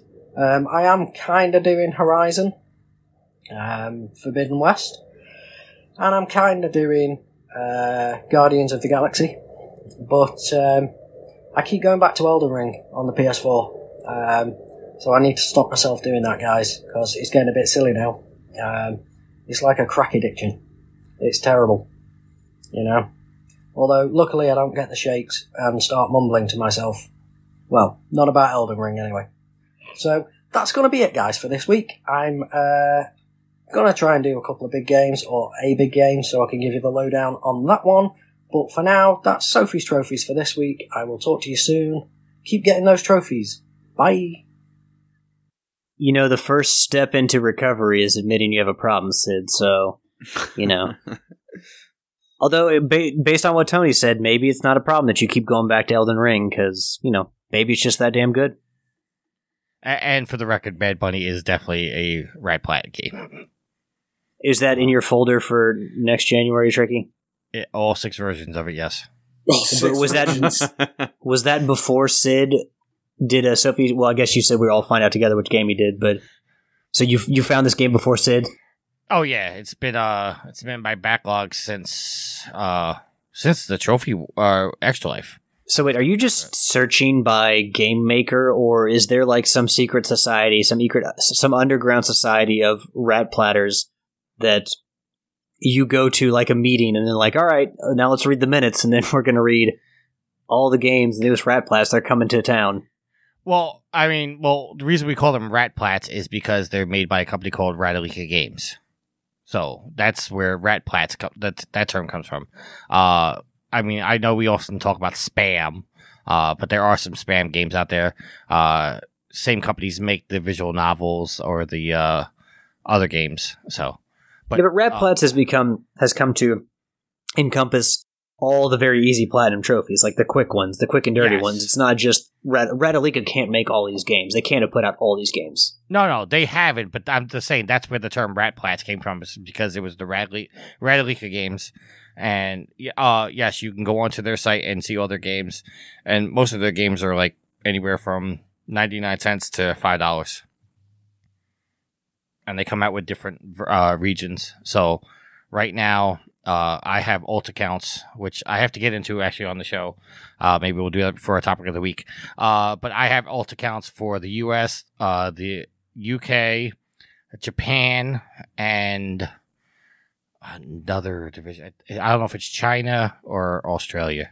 I'm not exactly sure, but I have three alt accounts in which some of these games come out in the different regions, and yes, I go buy them. Um, All right, before Tricky makes me sick to my stomach with Man, with this you know, nonsense. you have a problem. I, yeah, I- Sid, Sid thinks he has a problem, and he's just going to buy back to play a really, really good game. And then here you are with folders of hundred really crappy games, and Yeah. you you don't have the problem. He can't play the one good one. I, I listen. I've been playing quality games since January first. Because you had to. Yeah, because you yeah, because you made a deal. All right, so let's get into our topic of the week. Uh, last week we were talking about how E3 was officially canceled. Uh, before we get into that, Tony, uh, how do you feel about E3? Is it is it, is it a industry necessity or is E3 kind of dying? I mean, listen, since the since the since we moved out of the print era, it has been dying. Like honestly, like you don't need a, a central thing like that anymore. Now, I say that as far as the like, you know, your consumers and getting the word out there, right? Because like with Nintendo Directs and State of Play and all those kinds of things, you can just kind of get year round, you know, E3 equivalent um announcements, right? Like you're not going to get one week that's jam packed like you used to, right? Like in a world without an E3, you wouldn't get that same like kind of one week marathon, right? But you would get, you'd still get like a, you know, like I said, other th- streams throughout the year. Now, the thing that is much more difficult to replace, unfortunately, there are other there are other avenues for this. The one thing that is far more difficult to replace is the networking part of it. Um, like for folks, you know, uh, you know, like myself when I was trying to break into this sort of thing, you know, shows like that are very important for meeting people and, and networking. Um, now, you know, you have things like PAX, Comic Con, etc., that fill that void, thankfully. Um, but yeah, like honestly, like yeah, like I think I think we'll be okay. We'll be okay without an E3. It's weird, right? Because we've had them since uh what was the first one? 94? Uh like I don't know. yeah, so it, it, it'd be weird without it, but like, I think here's the thing: I don't necessarily think it is dead and gone right now. I know it is not happening this year at all, but I think if we do not get one in 2023, I think that's it. I think if we get one in 2023, it's going to hang on for a few more years. But I think two in a row and it's definitely gone. I don't I don't think it's dead and gone just from this year. But I think if we don't get one in 2023, then it is definitely just gone. Um and like I said, I think that's okay. There's enough news year round and there are other shows um that give people the chance to network. So like I think what we love about E3 still exists. It's just kind of spread out instead of crammed into one into one week. And uh, I just looked it up. E3 started in May of '95. 95. Okay. Yeah. So it's, you know, we've had it a long time. It'll be weird without it, but, you know, it's nothing good. Nothing lasts forever, right? Well, I I was thinking about this, and you know, you mentioned how you worked for G4, Tony, and I remember when I can't remember what year it was, but back in the heyday of, of G4, I'd watch uh, their coverage of E3 like all the time, like Adam Sessler, Morgan Webb, everybody, and I would make I would make like time in my day to do that. Now, granted, I didn't have as many responsibilities as I do now, but I, I would make time to watch all of their coverage, even games I wasn't interested in, because E3 was that big for me. And now it's like I want very specific specific information about games that I'm interested in, as opposed to watching like a giant sh- trade show unfold in front of me. And I guess I wonder if maybe the audience that was there for E3 at that time and would do that and carve out that time for an entire you know weekend experience of watching kind of like you know a WrestleMania weekend but for like video games is that are like we past that? Is there a certain segment of the audience that's just past that? Have we grown? And as we've grown, like we now want our time is so pulled in so many different directions that it's like we need the state of plays or the Nintendo Directs where it's like here's the information you need in 20 minutes. Go do the rest of your life. Yeah, I mean, well, I think honestly, I think you said it yourself when you said you you like to find information about the games you're already interested in, right? Like like those showcases, they're important like for introducing us to new games, right? Like there's games like um what's that one crazy looking uh uh Dino Crisis kind of game? Exo something, you know, Exo Primar Primordial. Exo Primal. Yeah, exoprimal, Yeah. Like, you know, something ridiculous like that. We need it needs to be introduced in a in a in a showcase, right? Because we need to be shown for the first time. But then, you know, like you were saying, Alex, then at that point you can just take it upon yourself to to try to look up oh, what's new with that game I'm interested in? Has anything come out about that, you know? So I think um you know, I think folks especially in, you know, it's 2022, people are just more savvy with that stuff now, right? they know how to find the info for the games that they're interested in, or they know how to find general info on games, right? Back in the day, you kind of depended on E3 to be your, like, you know, uh, weather forecast for the year on that stuff, and you counted on your G4s, etc., to make that stuff known to the people. But now people are perfectly capable of searching that stuff out themselves, you know?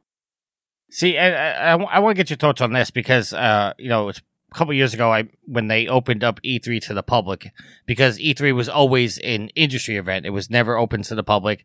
It was only industry types that were going. Do you feel that them opening E3 up to the public to the fans is kind of what killed it? I don't so I wouldn't necessarily say that's what killed it. I because I don't think that was the thing that did it. I think that was just proof of the direction it was already going because like first of all, the first year or two they did that I don't know why anybody would have wanted to go because It it was was, so still very jam-packed. much a trade show. And it, and You it was so jam packed you couldn't really move around either. Right, exactly. So I don't know why anybody would want to. Like, I always viewed it at like when both when when it was you know still you know when it was still around so to speak. I always viewed E3 as the press thing. Uh, I always did view it that way, and I viewed you know your PAXs and shows like that as your that's the time when you go as a community to check stuff out. Like that's when you're gonna have more fun. There's there's more for people who aren't part of the press. There's more for them to do at shows like that. You know, Right. so. I never understood why anybody would want to go to E3 if they weren't pressed, to be completely honest with you, just because it wasn't that kind of show. Um, so I think that was more so a sign of the fact that E3 was already losing it versus that was the thing that made them lose it. You know what I mean? See, and I, pointed this out on last week's show, is a lot of people didn't realize that when you watch the Microsoft or the PlayStation conferences, that actually wasn't at E3. That was done prior to E3 officially starting. And then Right. a, a lot of, Right. like when you saw G4 and IGN covering the show for that was E3. Yeah, Those yeah. E- pressers E3 always was- done before. Was like Monday to Wednesday or whatever it was, but like those press conferences would run like Friday through Sunday night. Yeah, exactly. See, and uh, see, I think because a lot, like I said, a lot of people didn't realize that. So they like, oh, well, this is the E3 conference for Sony. Yes, it was Sony doing a press conference from the location in Los Angeles, and yes, it technically, you know, was attached to E3, but it actually wasn't E3. And right. And you, people- and you could still like go and, and, and like, you know, check out the demos for the stuff they revealed at that Right. press conference, but you weren't like, now some of that changed, right? Like I think Bethesda was one of the first ones to be like, no, we, we are specifically doing ours for an audience of our fans. right, Like there, so there were changes to it in that way, but definitely not, like we were saying, definitely not for those first two years. And, and truly, I was like, I don't know why anybody would like like I already said it, but yeah, I don't know why anybody would have wanted to go. Like there wasn't anything there to just kind of have fun with, you know? Right. All right, so let's get into our topic of the week. Uh, this is coming from IGN, is written by George Yang. I'm going to read the entire article, so please go give it a click and uh, check it out. Former PlayStation boss reveals his best and worst E3 moments at Sony. Uh, former U.S. PlayStation CEO Jack Tretton certainly had his share of ups and downs at Sony. While his tenure was filled with more highs than lows, PlayStation certainly had its tough moments between 95 and 2014. In an interview with Axios, Trenton shared some of those moments, recalling some of his best and worst moments from E3. They include the PlayStation 4 reveal, which managed to deal a devastating blow to the hopes of the PlayStation 1 before the generation even began. You mean the, the Xbox One? What did I say? PlayStation, One. I apologize. In the hopes of, uh, hopes of the Xbox One before the generation ever began. The reveal included the quote uh, official Sony used game introduction video, which mocked Microsoft's DRM policy of restricting used games, which the company later reversed. The PlayStation 4 also managed to undercut the Xbox One by $100 due to Xbox console included in the Kinect. Quote, I have a lot of friends at Microsoft now and had a lot of friends then, and I wasn't necessarily looking to do it at their expense. I was just feeling really good about doing it, Trenton said. But the times were always are but the times weren't always so good for Trenton. In 2011, PlayStation suffered a 23 uh, day PlayStation Network outage due to the hack that left some 77 million accounts exposed. PlayStation endured heavy criticism for the event and wound up offering 30 days of PlayStation, uh, a free PSN to all members among, uh, among other make goods. Trenton opened E3 by apologizing for the event. "Quote: While that necessarily wasn't that while that was a ne- necessarily a tough message to deliver, I thought it had to be said." End quote. Elsewhere, Trenton reflected on some of the other projects at Sony which he felt were, quote, orphaned a little bit, end quote, and weren't given the ne- necessary attention they needed. He cited the PlayStation Vita's low sales and the slow adoption of PlayStation's virtual reality headset as examples of such projects. Quote, they were certainly cer- there were certainly technologies that I thought were good, just didn't have the level of support they needed. Uh, end quote. He explains, talking about how some of them lacked the marketing budget they needed and other support. Trenton left Sony in 2014 and is now part of Interactive Game Adventures, a fund working closely with indies with a mission to acquire independent studios. While acquisitions are a hot venture as of late, both Xbox and PlayStation announced steadily acquisitions of Bethesda, Activision Blizzard, Activision Blizzard, and Bungie. And Trenton Trenton doesn't see this trend as a negative. He's actually looking to buy a billion dollar game company himself. That's the article. So, I mean, this is kind of I put this in here because it's kind of like uh piggybacks off the conversation we had last week because those Sony press conferences is what made me hype for E3. Like I looked forward to watching it. That video that they talked about with Adam Boyes hand in the game to Shuhei said this is how we share a game. it was so good. That was That- great. that was absolutely like one of the most epic moments. Jack Trenton on stage the same year talking about how they're not going to have DRM, blah blah blah, and he's just going off. And uh, I said last week, uh, uh, Tony, I, I think you know him as well. Uh, in that video, you could actually see hip hop gamers stand up and clapping. I, I don't know him personally. I, I know who he is for sure. Been in the same room with him. yeah, uh, he, he- he's a, a blanking on his name. I think it's Gerard right now. Uh, he's actually like a really crazy guy, but he's actually uh, like as crazy as he comes off to be. He's actually the most professional guy I see in the industry. Like he takes everything seriously. Like he overhypes things. Like everything's like groundbreaking, blah blah blah. And I know he's a hype man, but he's actually 100 percent professional. Uh, going back to E3, that's that's why I liked uh Trenton when he was the CEO. Like I, I didn't like um why am I blanking on his name? The guy took over for him. Shawn Layden. I didn't like him. I don't like Jim Ryan. Trenton, I thought like he understood what the PlayStation gamers wanted. How he connected to them. Like he he felt like one of us. Where Sean Yeah. Just felt like a, a businessman and Jim Ryan just, you know, I'm sorry to say, he just seems like a douche to me. So, uh, I, I mean, it happens, right? You don't like every exact like. You know, right now Xbox has Phil Spencer, people love, but you know, people did not like Don Mattrick before him. No. Um, but I mean, th- th- this is going. I mean, th- like I said, this is piggybacking off the conversation we had last week about uh, like E3 is an important part. I just don't think it's a necessary part anymore. And you know, him him talking like these were the highs, and, and I'm glad that like, like I know he's not with Sony anymore, but it's nice to see a Sony exec come out and say yeah, we fucked up when it came to the Vita. Okay, because that's something that you shared in our group, in our group being me and Yield, and I kind of.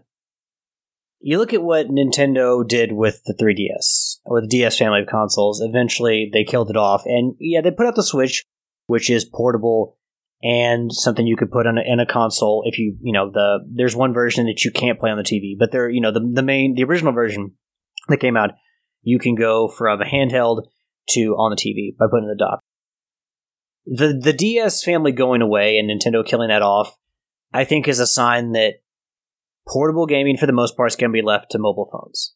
And I think that Sony, whether they supported the Vita or not, we're going to have to kill it off at some point because the best strategy for Sony, as I see it, is to focus on your home console market. The systems infrastructure of your home console market, the PS Plus, whatever, the games, you know, the the Netflix style of subscription service, whatever you want to do, you know, getting stuff like uh, crossplay and getting PC games on PC, so the PC market has access to your biggest games. That's where Sony needs to focus its attention. It's not in the mobile gaming segment because so much of that is is just you know taken over by phones. And even if people say that the Switch has the potential to play portably, sure, I get that, but it's not. For me, it's not out on the go. It's if we're watching something at home um, on the TV, and it's like maybe I'll play some Animal Crossing or something on the Switch. So I don't think people use this. The Switch is still decently sized compared to what a portable gaming device used to be. So I don't think people play the Switch on the go as much as people would think. All right. To that, I will agree with you on some aspect, but there was a a study, or I don't know, a study's the right word, but there was like a poll and they said 80 to 90% of people that actively play their Switch play it in handheld mode. Yeah, but is that at home or like out on like at, at like the dentist office if you're in the waiting room or something like that? Like I know people that if they're they have they work with their spouses, you know, and if they both have if their schedules aren't completely in sync, you know, they'll go to work at the same time and one of them may play the Switch for an hour and then they'll clock in after their you know their their partner's been working for an hour. I don't know as in, and I'm just one person, but generally I play the Switch in mobile mode or in in um, handheld mode when we're some we're trying to do like watch TV together. Uh, me and Ashley, or you know, all of us and the kids. That's kind of when I play in handheld mode. I don't ever take it out anywhere because again, it's it's bulkier than a DS or a Vita, and it's not as easy to carry around. And I, I worry about dropping it and breaking it and stuff like that. So, well, I mean, well, it wasn't defined whether people were taking it on the go. But Tony, I see a switch behind you. Uh, which do you uh, where which way do you play more often? Do you play dock mode? Do you play the handheld mode? It is handheld 99.9% of the time for me. Uh, the only time I play it docked is specifically when I'm like taking it to like, uh, like I've taken it like to like my little cousins. I'll take it over and like, you know, they play Mario Kart or something. Um, when it's just me playing, it is handheld like there's just something about it like i just feel a desire to always play it handheld uh the exception being if i need to capture footage right because like you can't do that right right um but you know if if i'm just playing as opposed to like working so to speak um it is 99.9% of the time it is in handheld mode the only time it is docked right now you know, I'll dock it to charge it. It's only docked right now because like there's a Hulu thing paused on there right now while we're podcasting, and okay. which I was watching on the TV. Like that's it. Uh, so do you take it on the go, or is it just yeah. handheld on the uh, on the couch? Um, yeah, often on the couch, but yeah, like you know, I'll take it. Like if I'm if I'm traveling, it comes with me. Yeah, so you know, plane, train, um, bus, uh, wherever I'm like vacationing, like yeah, it always comes comes with me because it's a portable system with games I want to play. You know. And and Alex, in, in response to what you're saying about them killing off the DS, I I think that because the the Switch is able to be played handheld like that, there really wasn't a need for the DS anymore, and that's why they ultimately killed it off because they could just make those same games for the Switch, and it could double as a home console as well. Yeah, I was kind of I've just been waiting for them to do that. I, it took them longer than I thought they would, honestly, to, to kill it off. But do you do you think any of you think that even if Sony had supported the Vita, like Jack Tretton had wished, that the Vita would still be around today? Yes. Because the Vita, like, uh, say what you want about the Vita, but I honestly think the Vita was uh, uh, had the potential to be a DS killer. Yeah, I think we'd Yeah, agreed. on- I don't again? know. I, I I don't know that I'd like. I don't know. I just don't necessarily use that the whatever killer term that much. Just myself, but I do think honestly we would be on. So we had PSP, then we had the Vita. I think we'd be on whatever the next thing is from Sony. Like we'd be on whatever their next handheld is at this point, and it would be highly remote play focused. You know, is what I, is what I think. You, you Um, said something that, uh, as I said that. Would you say? I said no. I I, I agree with you because um, um, I remember when we were at uh, PAX East and we were sitting there with uh, well, you weren't there. It was me and Donnie. I think I, I think you were off googling with or uh, pop snobbing with Greg Miller, but we were sitting we, we were sitting with uh, I'll never say her name right, but Andrea and Andre- her husband. Andrea Rene? A- Andrea Rene and her husband, they were in front of us, and we got up, and we just so happened to get talking about the Vita and the DS, and and we were like, man, the Vita is an absolutely powerful console. DS has the game catalog. If Sony were to put that kind of a catalog behind the Vita, not hey, you can play it on the you basically the Vita became a PS4 controller, in my opinion if they would have supported it like Nintendo did the 3DS, oh my god. You know, the possibilities, but they didn't. They initially came out, hey, here's these games, they're really awesome. And then Japan was who was what really supported it with JRPGs. And that was about it. Yeah, I, I, I, I honestly legit think, and I like, I thank you for saying that, Yield. I legit think that the Vita had the potential to topple what the DS was doing, and they just sh- should have supported a hell of a lot more.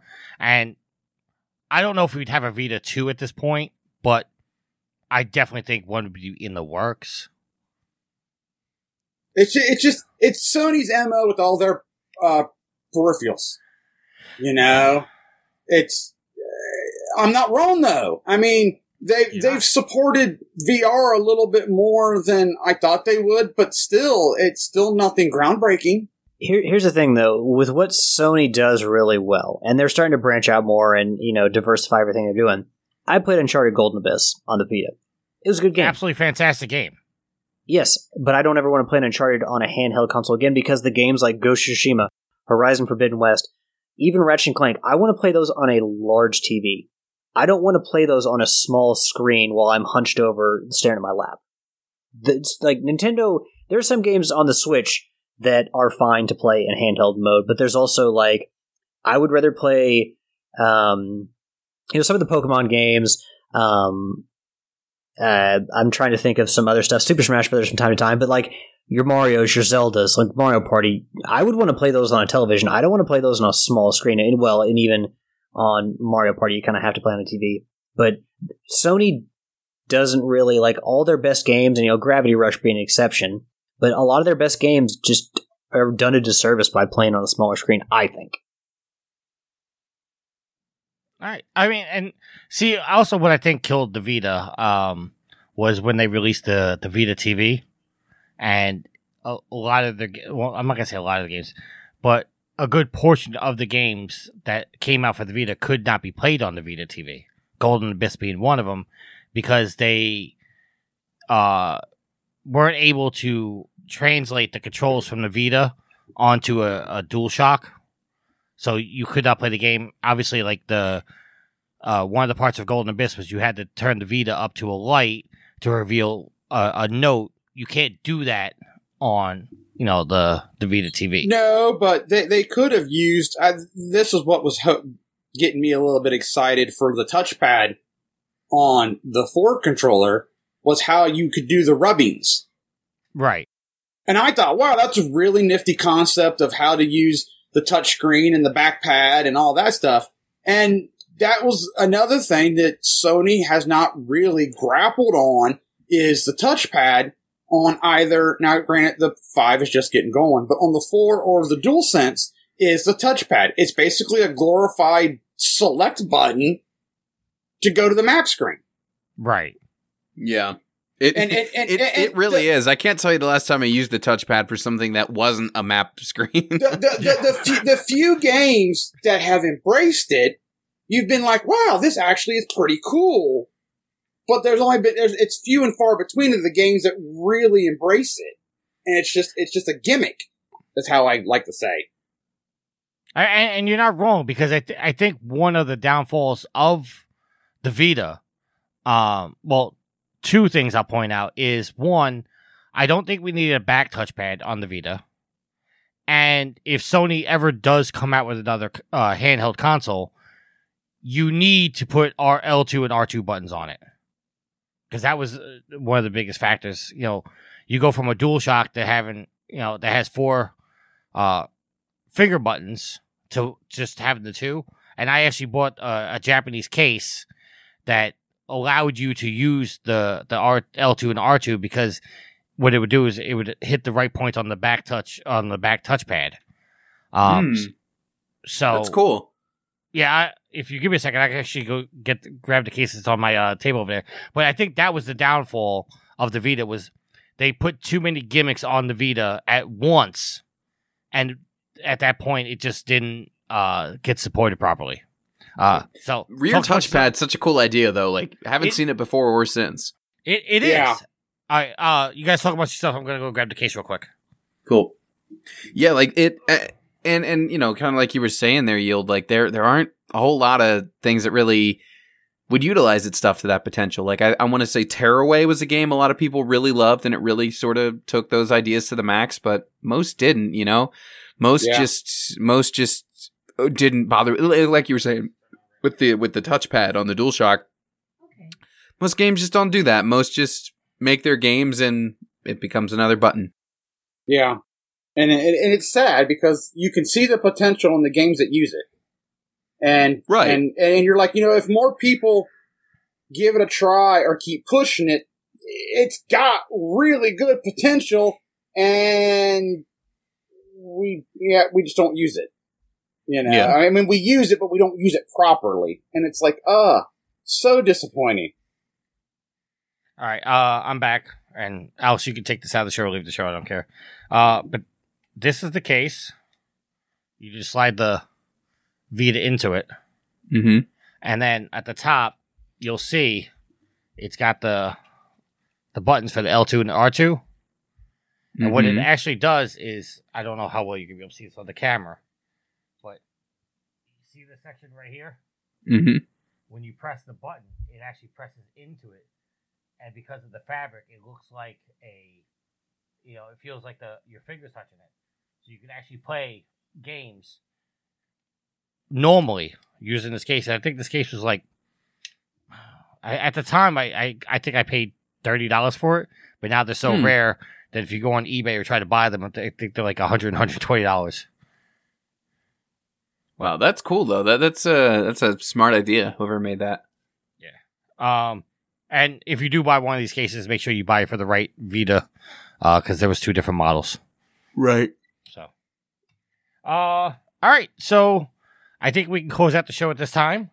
Uh, Tony, before we actually get into our official shoutouts, I want to thank you for being on the show.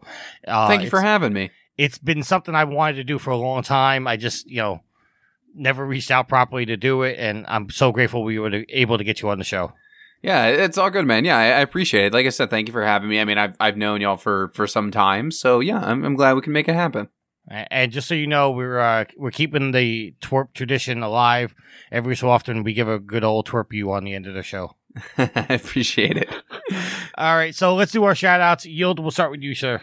So, uh, shout out for Tony for being on the show this week. Great having you on. Uh, shout out to Alex and Tricky for recording tonight. Shout out to Alex and Nitro for Rocket League Thursday. Uh, Nitro and Riley for Deep Rock Galactic Friday. Uh, shout out to Prepare to Die as his birthday will be this Friday. Uh, shout out to all of you, the pimps and the of the whoredom for downloading, listening, interacting with us, playing games with us. You guys are awesome. Uh, that'll do me. All right, Alex. Give a shout out to the community, the listeners, the fuel to the fire of this Trophy Horse, because in the end, you all are the reason that we continue to do this show. So thank you for your continued support. Uh, whether you just download, whether you tell people about the show, whether you contribute questions on Facebook, we appreciate you so very much. A shout out to Yield and to Tricky for joining me on this late Sunday evening. And of course, a big shout out to Tony for coming on. Tony, I don't think I've ever actually spoken to you before. Definitely, as far as I know, never podcasted with you before. Uh, if I've forgotten about some time, I am deeply, deeply sorry. But it is good to have you on the show because I always feel really good when we have people on the show that are involved in the industry rather than the three of us who are just kind of like on the outside commenting on the industry. So it's it's good to get some of that insight from within, you know. I, I appreciate that, and I think you're right. I don't believe we have before, so don't worry. I don't think you're forgetting anything. Uh, but but at the same time, you know, there's value in in the the outsider perspective. Like you know, back when Ben and I had, you know, when we did our previous show, like that was the most common feedback we got from people was like, yeah, we like that it's it's it's that that perspective, you know. We're, we're, so we're not paid by Sony or anybody, so we can tell them Yeah. they suck. God, that would they be do nice. Something bad. That'd be real mm-hmm. nice. Well, I, well, will tell you, as somebody who was in the industry, neither was I. So Well, i- i- if know? you if you remember, and actually he commented a few weeks ago. You remember Doc, not SG Doc, but you remember Doc. yeah, of course. So he commented on a post. I think it, Riley shared it about us doing the uh, the mall parking lot podcast. Mm-hmm. Mm-hmm. And Doc record or uh, Sam Doc made a comment on there that he loved the loved our show so much because it was kind of original and we were, you know, I guess real, so to speak, where that we were just this sucks and this is why, or this is awesome, this is why, and you know, you, you didn't have that backing of a corporation or somebody that's, oh man, this is the greatest game in the world, and it sucks. Yeah, ev- everyday superheroes out here doing the doing the work for everyone else. Uh, last but not least, I want to give a shout out to my awesome and loving girlfriend Ashley. I love you, honey, and that's going to be the end for me. All right, Tony, I'm gonna let you go because I always go last. Okay, sure. Um, well, shout outs to all of you for having me on. Again, thank you very much. Um, uh, shout out to the random guy who gave me some reusable grocery bags today. Uh, my, my grocery store switched from, you know, they used to still give you plastic bags. They just charge you. Now all they have is these terrible paper ones that don't have handles. And I'm like, I got to do this like awkward, like huddle grab thing to like walk all my groceries home. And some guy just like pulled over. He was like, Hey, I saw you struggling. Take these. And he just gave me some, you know, the nice reusable ones with handles. I, I had nothing to give him in return. I wish I did, but shout out to that guy because it made carrying my groceries home so much easier. Um, and uh, yeah, I think that's I think that's it. Check out Framework on YouTube. It's cool stuff. YouTube.com slash channel slash framework video. Yeah, we'll make uh make sure Alex puts a link into it into our uh, summary this week. Sure, thank you. Yeah, uh, what did I do most recent? Most recently, I did a video on on Weird West, which I mentioned before. Um, I'm in the process of the next video. Uh, like I said, I like to keep them under wraps and kind of tease it. Um, but yeah, I've done a ton of stuff. I can almost guarantee I've covered some game you like in some capacity at this point. All right, and if anybody wants to reach out to you on socials, uh, how can they reach you on your Twitter, Facebook, all that stuff? Sure. Uh, well, Twitter's at Chaingun Pope, spelled exactly how it sounds, and Framework is also on Twitter at at Framework underscore Video. All right. Uh, and I want to give a shout out to, of course, Tony. I mean, thank you very much for being on the show. Uh, you've Thank you. been a, a friend for close to 10 years, if not 11. Yeah, Uh, it's been a while. We've been doing this show for 11 years, and I've known you since basically the start. Um, so, Wow. I mean, it's, it's, I'm, I'm always pleased to be able to talk to you. Uh, whenever I saw you at PAX East, I was, I didn't want to talk to you too much because I knew you were busy because you were constantly moving around. Yeah, I'm st- uh, I'm still that way, man. I'm still exactly that person.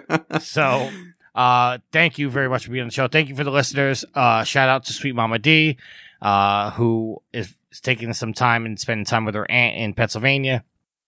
And if there's nothing else, until next week, happy trophy hunting. Later. Later.